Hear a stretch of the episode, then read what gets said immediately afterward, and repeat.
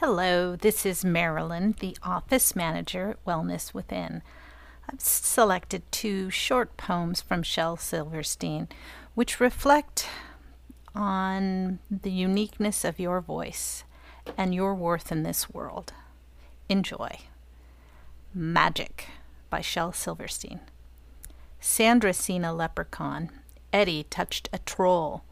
Laurie danced with witches once. Charlie found some goblin's gold.